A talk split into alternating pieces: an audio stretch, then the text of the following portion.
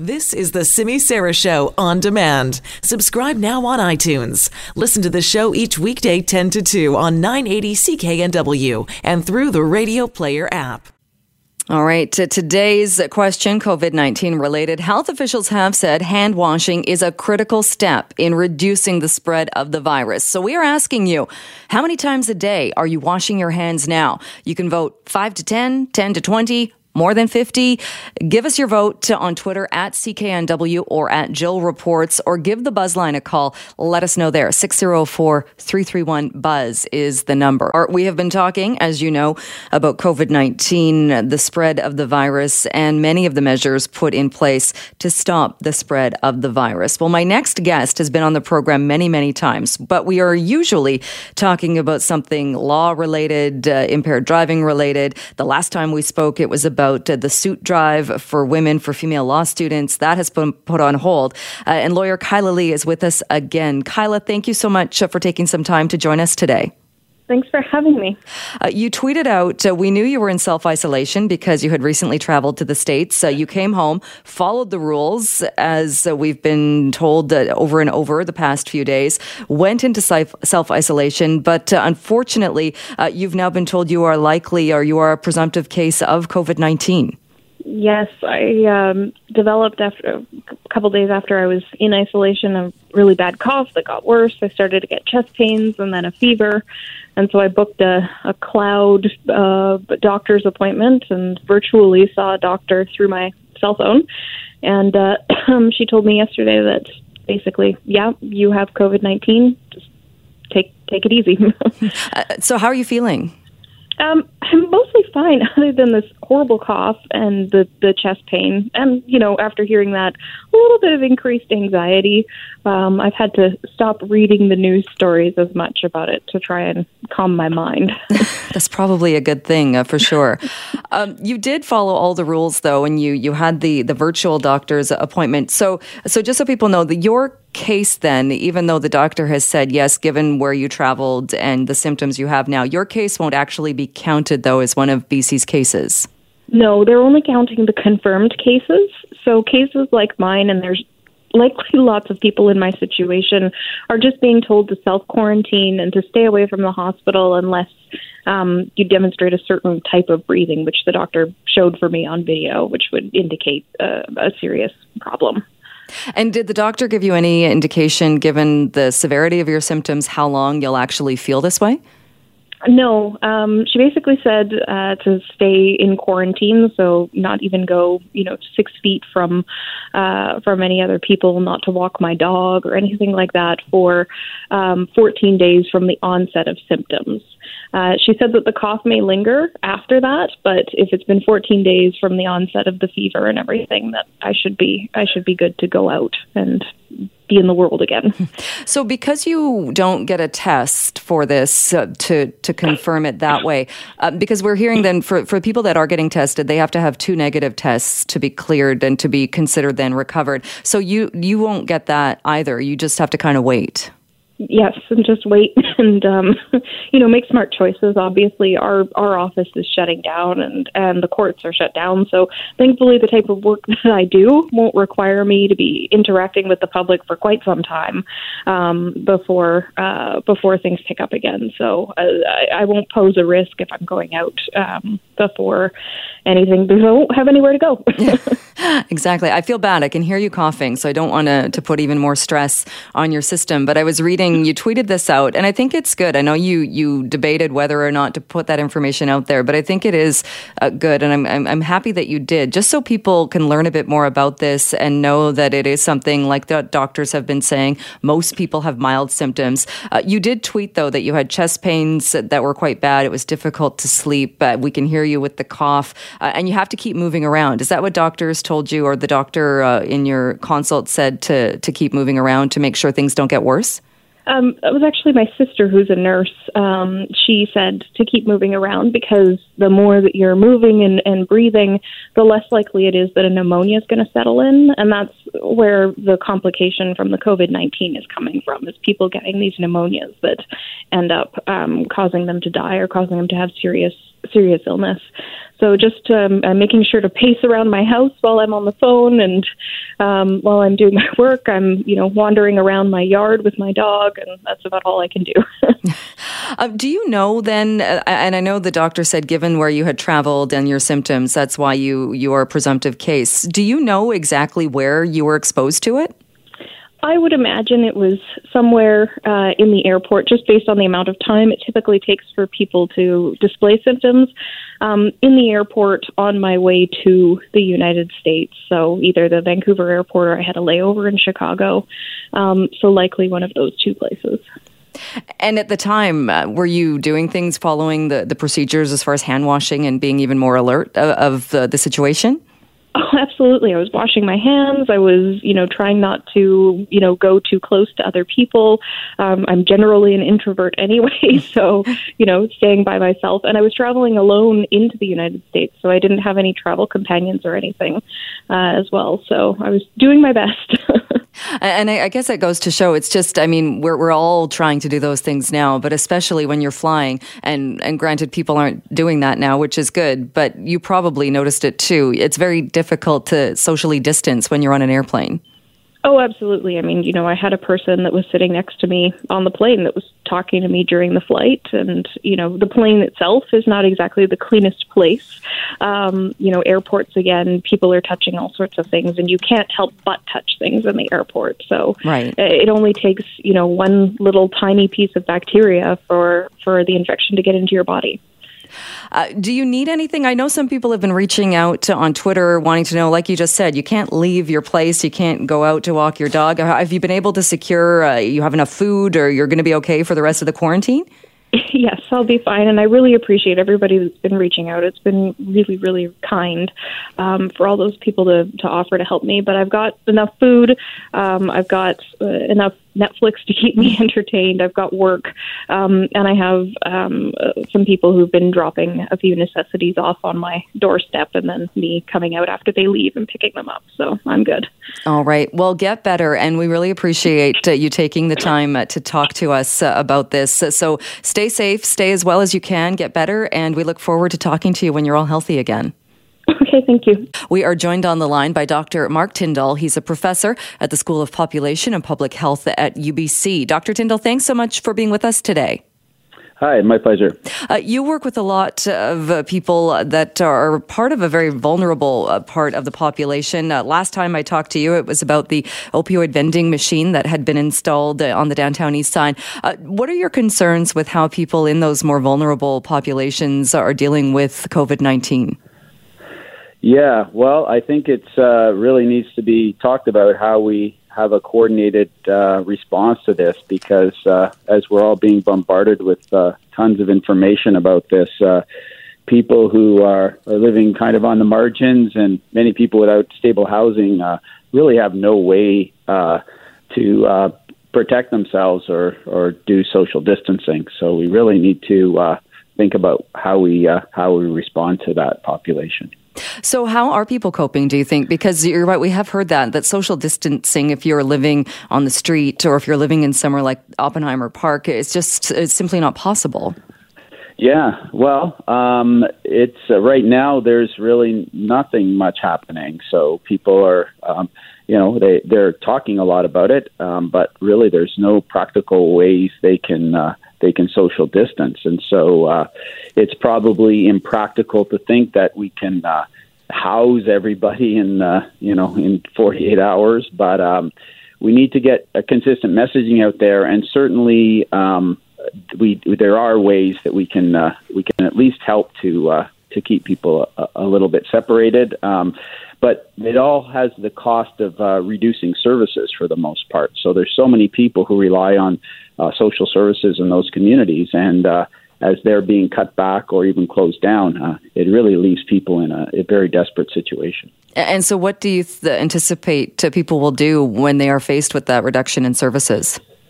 Well, I mean, um, there's so many. Com- it's happening so quickly, and uh, you know, nobody would have predicted two weeks ago that we'd be in the situation we're in now. I don't think so. Uh, you know, um, I, I think there's we need to try to keep these services open as as uh, much as possible. Um, certainly, even basic things like providing uh, uh, gloves and masks would be uh, very important, and most so- social services don't have those things yet. And so we really need to get on that and uh, at least give some protection to people providing those services.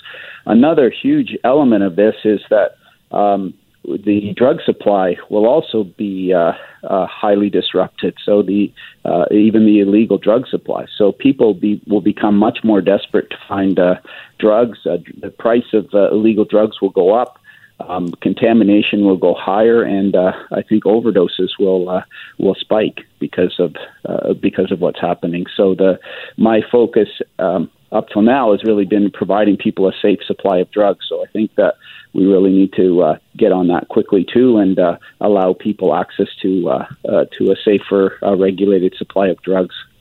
In the meantime, though, while we're dealing with that, uh, what about uh, paramedics? As far as paramedics are, are the frontline workers, uh, they are called to overdoses. They're often the ones who are in charge of bringing somebody back. They're on the front lines, and I know very concerned uh, on every call they're going to if they're being exposed now uh, to COVID nineteen, because they don't know exactly where it is. Will that change the response? Do you think?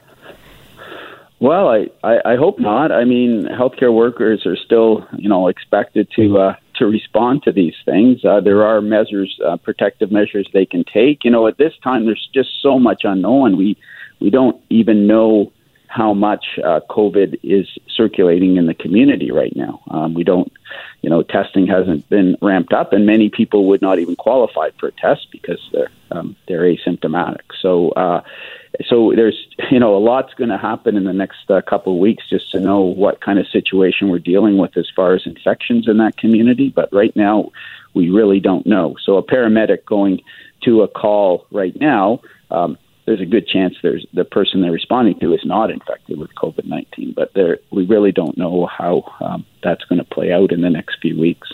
Are there any concerns, or have you seen any reduction in services when we're talking about uh, things like supervised uh, consumption sites? Yeah, well, that's one of the first things that's been hit. So the number of uh, people allowed in at a time has been reduced by about half, um, and uh, and a couple have closed. So it's uh, yeah, so it's it's hugely impacting uh, those services, and they're you know they're very tight. You know they're uh, very uh, tightly uh, um, uh, people are tightly um, put into these positions. So um, there's really no way under the current uh, environment that we can uh, we can keep people that separate unless we really reduce the number of people entering the facilities which is, I would imagine it's difficult because there are still, I mean, it's still for some people a controversial service uh, having it at all. And, and perhaps for whatever reason, it's a group of people that doesn't uh, get as much consideration or, or isn't afforded uh, the same amount of empathy as, say, other groups. But it does sound uh, like, like there are many, many people here as well who are being impacted by this. Oh, it's a cr- incredible. I mean, you know, we, we in Vancouver, the downtown east side has been quite infamous for the concentration of people uh, using drugs and uh, needing social uh, services. And uh, this population is uh, really going to feel the impact of the uh, the reaction that we've done and the response that we've we've had to this. And so, you know, it's just happening so quickly. Um, a lot of people are really getting trying to get together now just to find out what the, what is the what can we do? What is the best response? And certainly making sure that people have as much protection as possible that are at the front lines is uh, is critical. Um, and then uh, real, really trying to ramp up services, not to reduce services, is what uh, we really need to, to focus on.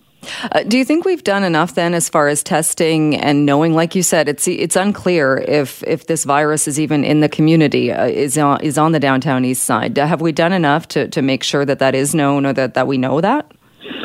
Well, it's really an evolving situation everywhere. So testing, uh, need, you know, it, that's really the focus of a, a lot of the uh, the response right now is providing people uh, more testing. Right now, as it's been rolled out, um, it's really been um, mainly restricted to people with with uh, with symptoms or known exposures. Um, so there's been uh, uh, no uh, possibility at this point to do sort of mass screening. Um, but since it's an evolving thing, it's it's you know you could be negative one day and positive the next day. So uh, even doing you know blitz testing on everybody would only give us a partial answer um, of where the epidemic's going. All right. Uh, we'll leave it there for today. Uh, Dr. Tyndall, thank you again so much for your time. Okay. Thanks for the call. All right, let's bring in Reggie Cecchini, Global News Washington correspondent. Reggie, thanks so much for joining us. Good morning. Uh, we have that uh, happening in California. We know in New York as well, non essential workers being told to stay home. Uh, what exactly is happening? Yeah, this is a uh, growing trend now that's happening across the country. We've actually learned that uh, Illinois, the governor of Illinois, is set to announce sometime within the next hour or so uh, that the state is also going to put in place a statewide lockdown for its people. And this is all in a dramatic and drastic measure to try and slow down the spread of this virus, which is growing, uh, you know, wild or spreading wildly uh, across this country with the cases, reported cases, quadrupling uh, just from the beginning of the week. Well, and in that report, that's a, a, pretty daunting number with saying that it's possible half the residents of California could become infected if something isn't done. And that's why they took this unprecedented step to try and stop the spread of the virus. Absolutely. I mean, when you're talking about a state, which in essence is the fifth largest economy in the world, to have 25 million people potentially infected with a virus, which could take them out of the workforce for weeks, possibly months, if not longer, uh, and then you're left with what's uh, you know with what's left in the state. That is a huge blow, not only to the state's economy, not only to the U.S. economy, but to the entire globe. Think of the ramifications that follows from that, from everything to uh, you know the banking sector all the way up to Hollywood. This is a huge threat for just one state, and I think that's why you're seeing other governors realize that they don't have uh, uh, uh the ability to continue going forward if half of their state is no longer able to work. Mm, absolutely. Uh, do you anticipate then, as you mentioned, Illinois expected to be the next state to bring in these sweeping measures? Do you anticipate then we will see this from uh, more states? Well, it is possible because remember, there is no federal guideline in place right now or no federal plan for a lockdown. The president had said that just last hour when he was in that uh, very testy back and forth uh, uh, uh press conference with his task, uh, with his uh, coronavirus task force. so states really are leaving this up to either county and local governments or to the governor. And that's why uh, things are so drastically different from one state to the next. Something like Texas doesn't have any kind of guidance in place. Same with parts of Oklahoma and parts of Tennessee. Uh, whereas then you have New York not putting a statewide lockdown, but they're going to stop uh, non-essential uh, companies from being able to open up. So it's widely different from coast to coast, and it's unclear if this is going to become a widespread practice measure.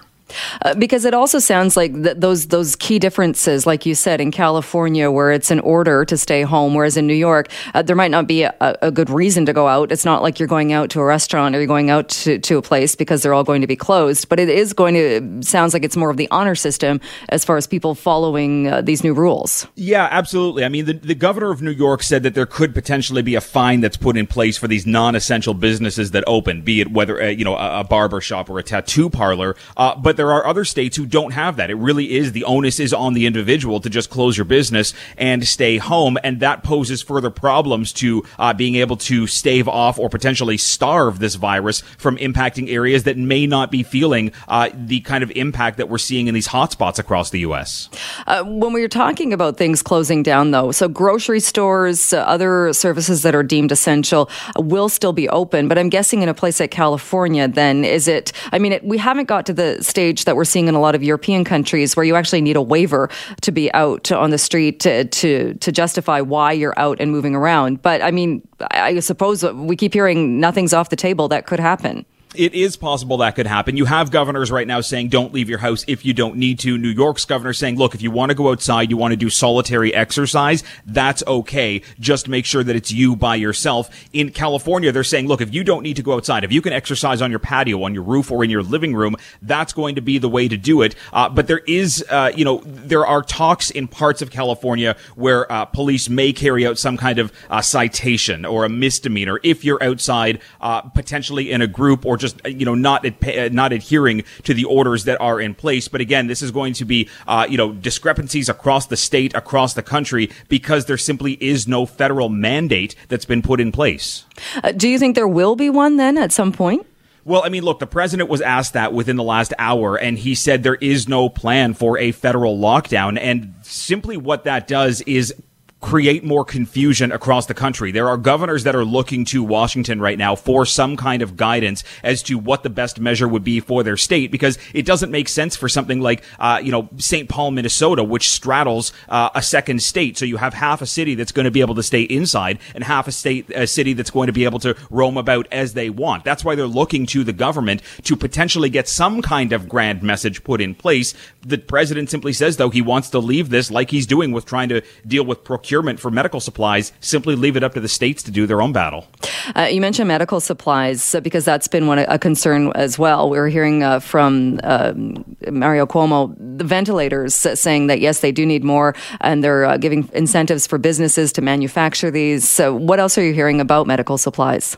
Absolutely. I mean, that's we heard that from from Cuomo earlier today, saying that there would be incentives if somebody could, if, if companies will be able to manufacture at a faster rate these masks and these ventilators. But it's interesting when you heard Vice President Mike Pence talk uh, just you know last hour during that briefing, he made mention of the fact that U.S. stockpiles in emergency back rooms there are more than twenty thousand ventilators that are sitting there waiting to be used. As you're hearing from local healthcare systems that are stretched to their limits, say we have potentially only one ventilator ventilator for a hospital with 300 rooms right now, and the government is sitting on this. Now the government says they're going to be going out making a procurement of uh, of 95 million masks that will they'll be able to hand out to uh, to uh, to states. But we're also hearing that as states go out to these companies to purchase these masks, oftentimes they're being outbid by the federal government who's making their own purchases and then putting things into emergency stockpiles. So that's why you see this stress on the healthcare system because you have competing interests from the state and from the government. All right, uh, Reggie, we'll leave it there. Thank you so much. Appreciate your time. Thank you. Well, taking a look at what is happening with COVID 19 around the world, and we've been talking about Italy, one of the hardest hit countries, soldiers now being brought in to help enforce the lockdown in that country. And today we learned that 627 new deaths were reported in Italy. That is the largest single day death toll anywhere in the world since the virus outbreak began. So let's go back to the European Bureau Chief with the Globe and Mail, Eric Reguly, who was on with us earlier in the week. He is joining us again. Eric, thank you so much for being here once again. I'm happy to be on, Jill. Uh, what is happening in Italy right now? It's we're losing um, optimism at the moment. Uh, the, there's no sign yet that the curve is flattening, as they say. As you mentioned, there's a record high number of deaths at 627 deaths. Um, the new cases are up just short of 6,000. The total caseload is 47,000. Now, almost most of this, the vast majority, is, is centered in the north. It's clearly out of control there. The rest of the country, I'm in Rome, uh, not too bad. The hospitals in Rome are not overwhelmed, but they could be. We're worried about the hospitals in southern Italy, like Sicily, Reggio, Puglia, which they're poor regions and uh, their hospitals don't have the capacity or the resources of other hospitals in Italy. And what is causing it when you talk about that region, the Lombardy region, uh, even with the measures, the lockdown that was brought in, uh, do we know why it is still continuing to hit that region so hard? Yeah, because the, the lockdown up north happened a bit too late, probably, you know, a week and a half or two weeks too late. And what what they were ha- what was happening up north is that initially they didn't have their systems and their controls right. So anyone with a fever walked into a hospital. They were not specifically told at first to stay home. So you had people walking into the hospital infected and infecting, you know, people in the hospital who in turn infected other people. And you know, this is you know, it's logarithmic. You know, one infects two, two infects four, eight, sixteen, and it just keeps on going. And that's what's happened up north. In Rome, they were much more careful. The uh, the two Chinese tourists who tested positive, the first ones in Italy uh, tested positive uh, early last month. They were those two were, were locked down immediately and put in isolation. So it hasn't spread in other parts of the country as it has up north. I read a very uh, sad quote uh, saying that in that region that there were so many fatalities that they were no longer counting the dead.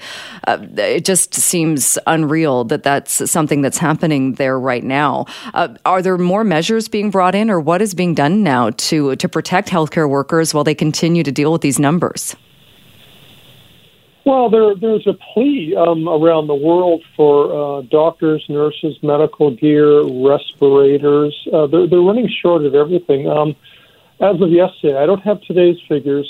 1,400 um, medical workers were had tested positive. 13 had died. I mean, this is tragic. Um, and of course, these medical workers, when they test positive, they can't work. So there's a, there's a, it doesn't mean they're going to die. And, you know, the vast majority of them won't. They're very healthy. Um, but you have to replace them anyway in hospitals. They're, I don't know what else they can do except, uh, except, um, make sure they've got uh, the proper protective gear. Um, I mean, they're exhausted. It's, it's, it's absolutely tragic up there. Absolutely, and uh, and you're right. And uh, we're seeing cases around the world where the majority of people do recover from this. But the figures being released out of Italy show that I think it was something like 86% of the fatalities are the elderly. Uh, in many cases, elderly people are passing away by themselves at home. I mean, it is just it's just horrific hearing uh, some of the these updates. Yeah, and the the army up north in uh, Lombardy, um, which is the area around Milan, um, and the towns north of Milan, Bergamo. Uh, the the army's been called in, and they're you know they're shipping coffins into hospitals and shipping bodies out, and there's no funerals. Uh, they, the, the the bodies go right to graveyards or to crematoria, uh, so the families don't even get to say goodbye to their families, uh, to the to their to their loved ones. Uh, in a lot of cases, they're giving the patients who are near death, they're giving them iPads so they can record their their last messages to their family, and, and that's it. Um, I mean, they are counting the bodies. I mean, that's how they. I mean, the, the, the statistics in Italy are pretty thorough. I mean, there there there's updates all the time, um, but the numbers are just going in the wrong direction. Though I suspect, you know, we all hope that Look, there are parts of Italy that were locked down really tight, tightly. There's a little town called Vo, V-O, near uh, Venice, which was locked down to, totally tight, and every single person was tested, and they've had no new um, no new cases in recent days. Hmm. Uh, what does this mean for the lockdown then, as far as uh, the country was put under lockdown? The date was given of April 3rd. Uh, is it a pretty safe bet that that is going to be extended? Oh no, it has been ex- extended. Uh, Giuseppe Conte, the prime minister, said last night, uh, so that's Thursday night, um, that the April third date is not um, is not going to be the end date. He did not give a new date. There's talk now that the schools will not reopen this year. Uh, they've been closed for several weeks now, and um, I, you know, we just that's one of the things that's causing anxiety among all of us, including me. I just don't know when I can get out of this house again. Um, it could be we've been in lockdown two almost two weeks now, full lockdown in Rome, longer up north.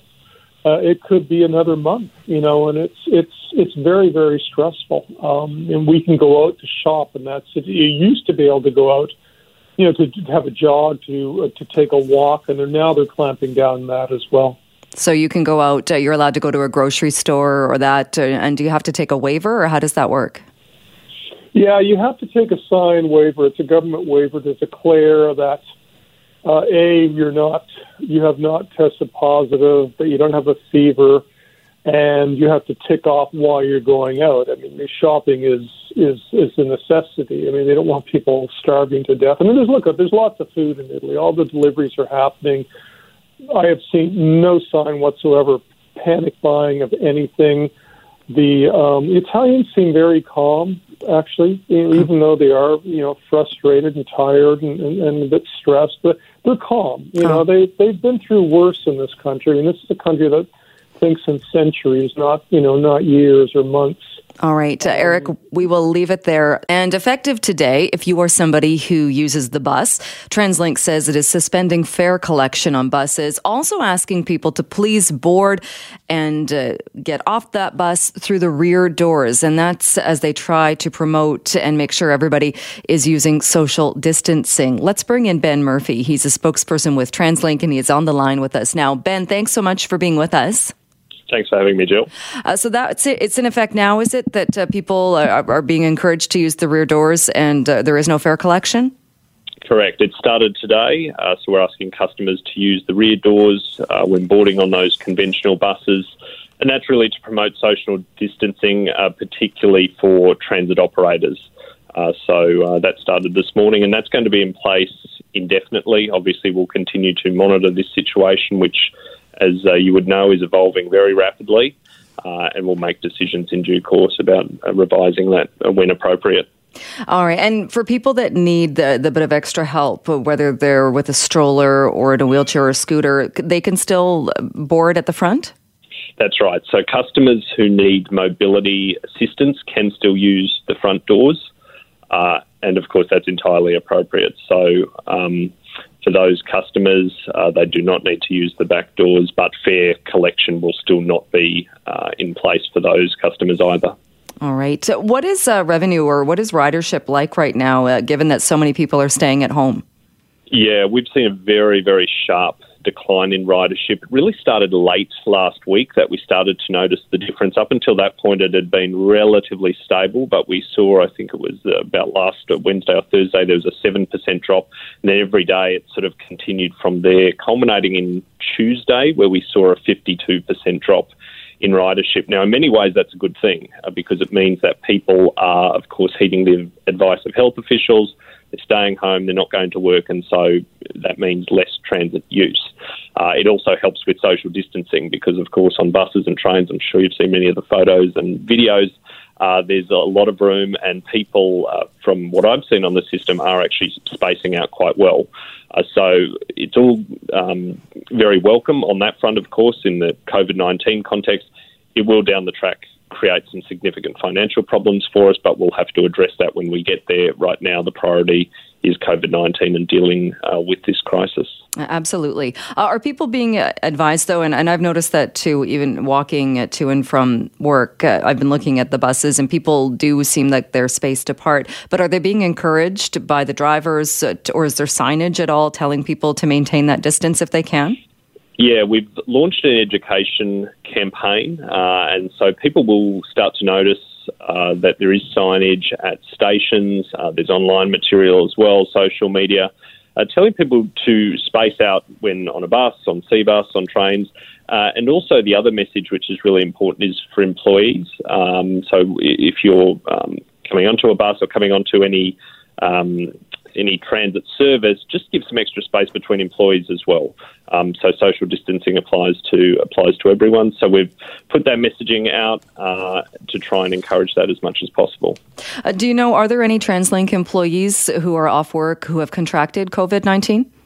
Not that I'm aware of. No, um, I believe there are some some cases of self isolation following trips and so forth, but uh, there's no confirmed cases that I'm aware of. All right. Uh, you mentioned revenue as well, and I know we're dealing uh, with the outbreak, and uh, every industry is impacted by this. Uh, but not that long ago, when we were dealing with job action at TransLink, uh, there was the the question of if drivers stopped taking in fares, the impact that would have on the ten year TransLink plan. So, is it a safe assumption that this is going to have an impact on transit expansion in the future?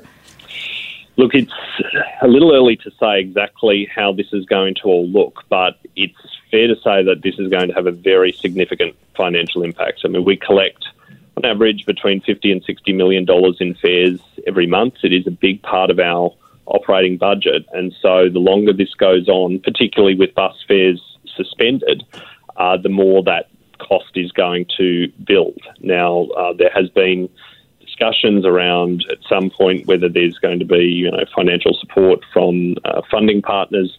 Um, obviously, those discussions are in really early stages because right now we're focused on dealing with the immediate issue.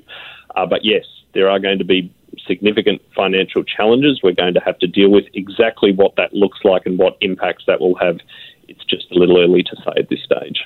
Uh, with ridership down uh, 52% and likely continuing to drop, then have uh, you re- has TransLink reduced service? Uh, we are looking at that actually at the moment. Uh, so not as yet, but on the bus system, we are taking a good look at that, and we may have more to say on that uh, either today or in coming days. Because what we're seeing is there are some bus routes where buses are completely empty, uh, or there's you know one or two people. So we're considering whether we might be able to reduce some frequencies on some routes. We of course wouldn't touch the ones where um, there are you know significant or reasonable amount of people using them. Uh, but when you have empty buses rolling around the city, uh, that's not really a, a, good situation for anyone. Uh, no. so we are considering that at the moment, um, and we may have more more to say on that. Because right, if you if you don't even have weekend uh, capacity, you would think there would not be a reason to continue service of the full work week.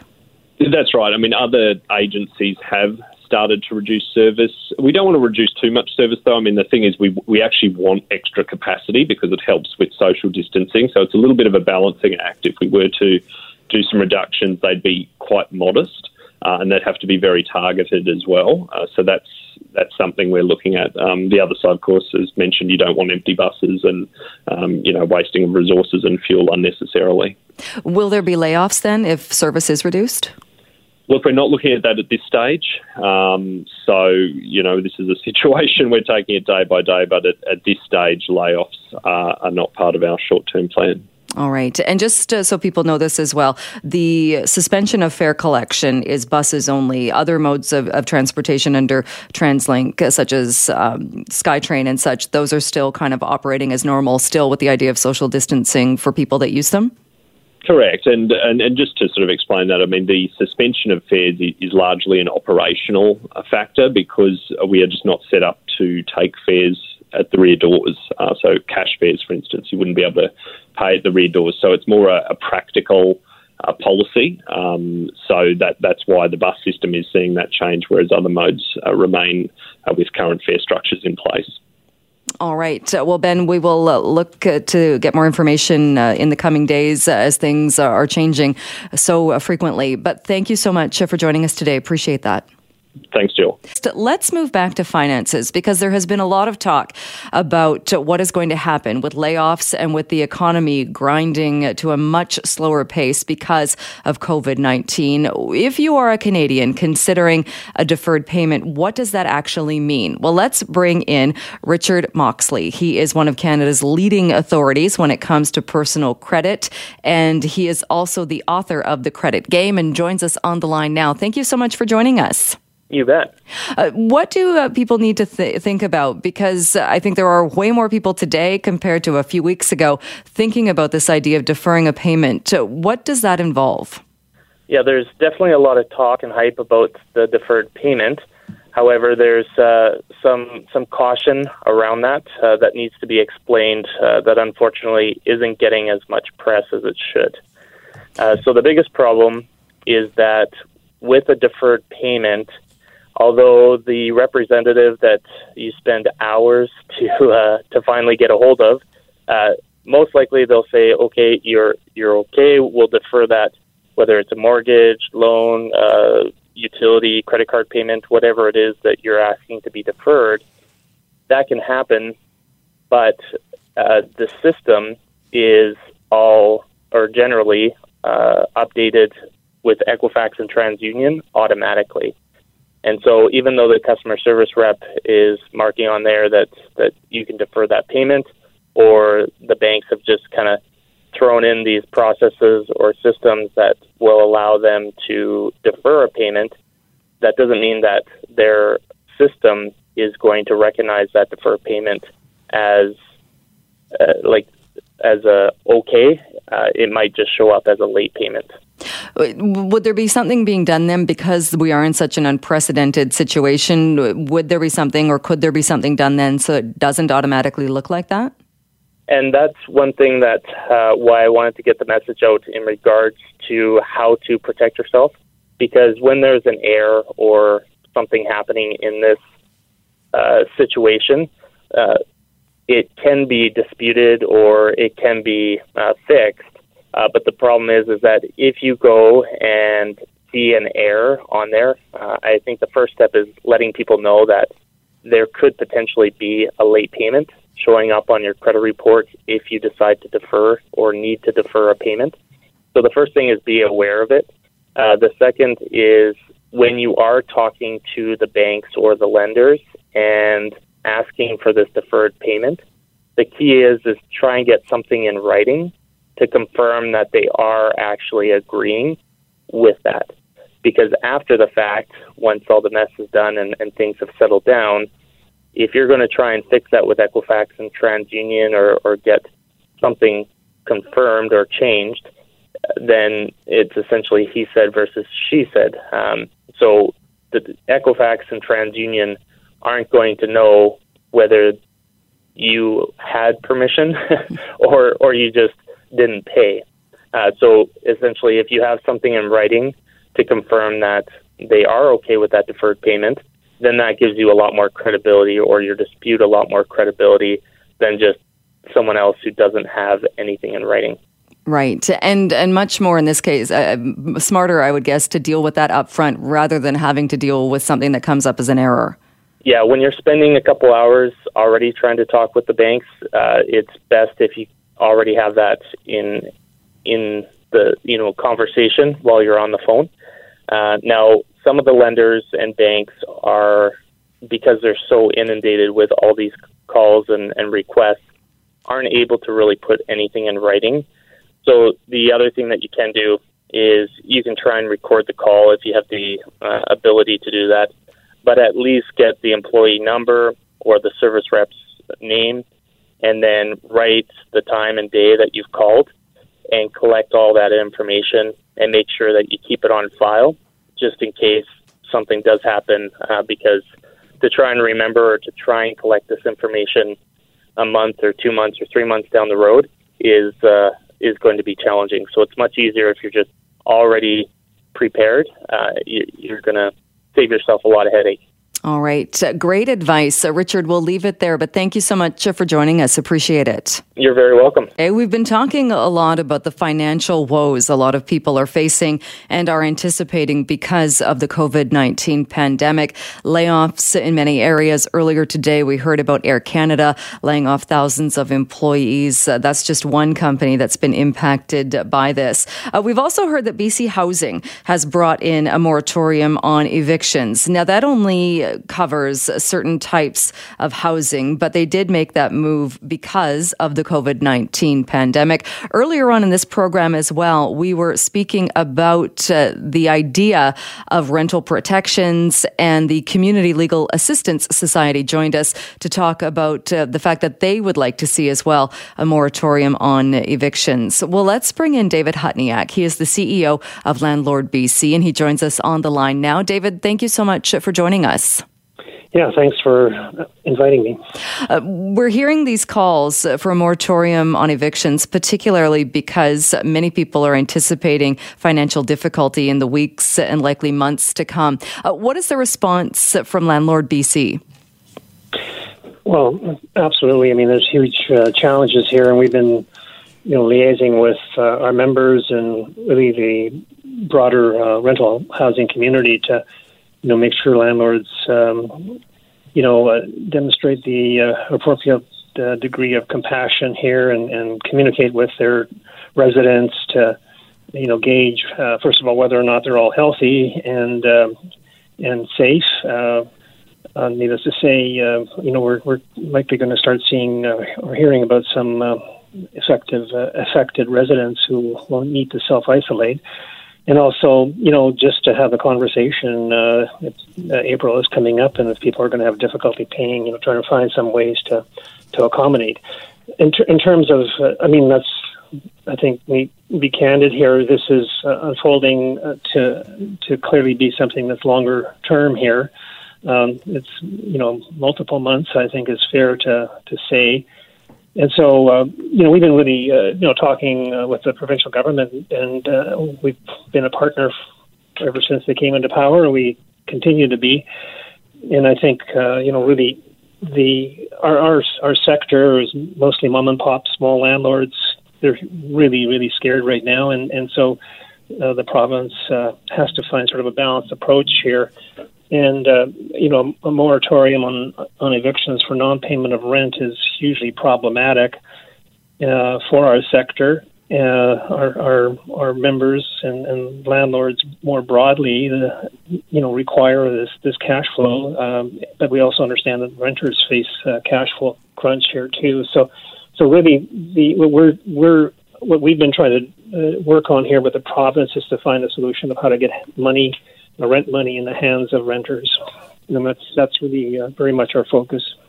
So, and I put that question when we were talking uh, about this earlier. In that it's one thing to call for a moratorium on evictions, but uh, and and it wasn't really clear what the answer was because that either means that people don't get evicted for not paying their rent, and the rent doesn't go to the landlord, or it means the province sets up some kind of rent bank or some kind of assistance program that goes to the renters, and that uh, ensures that the money still does go to the landlords.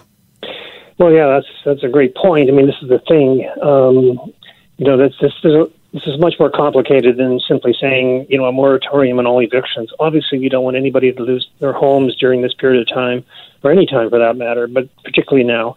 So, so you know, we were very much uh, espousing uh, a rent bank uh, approach. I mean, you know, we have a net small network of of rent banks right now, but you know they don't have the loan capital or really the you know infrastructure to handle anything of this nature.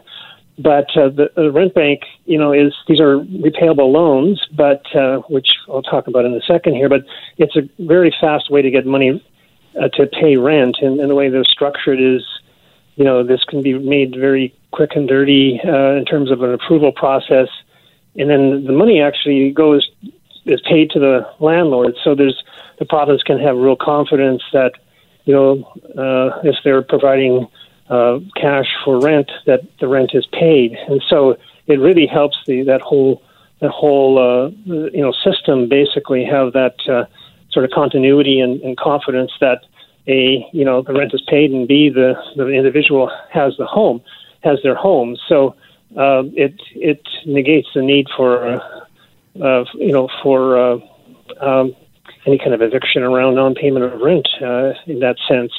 Um, but uh, the issue is, you know, how do they do this logistically? And, and, and the other opportunity we have here is the income assistance network of offices we have. And, and you know, I have uh, spoken to someone who, with sort of inside knowledge, they actually have forms that they could use with slight modification, and they have skilled workers there who know how to manage this. So we actually have a system.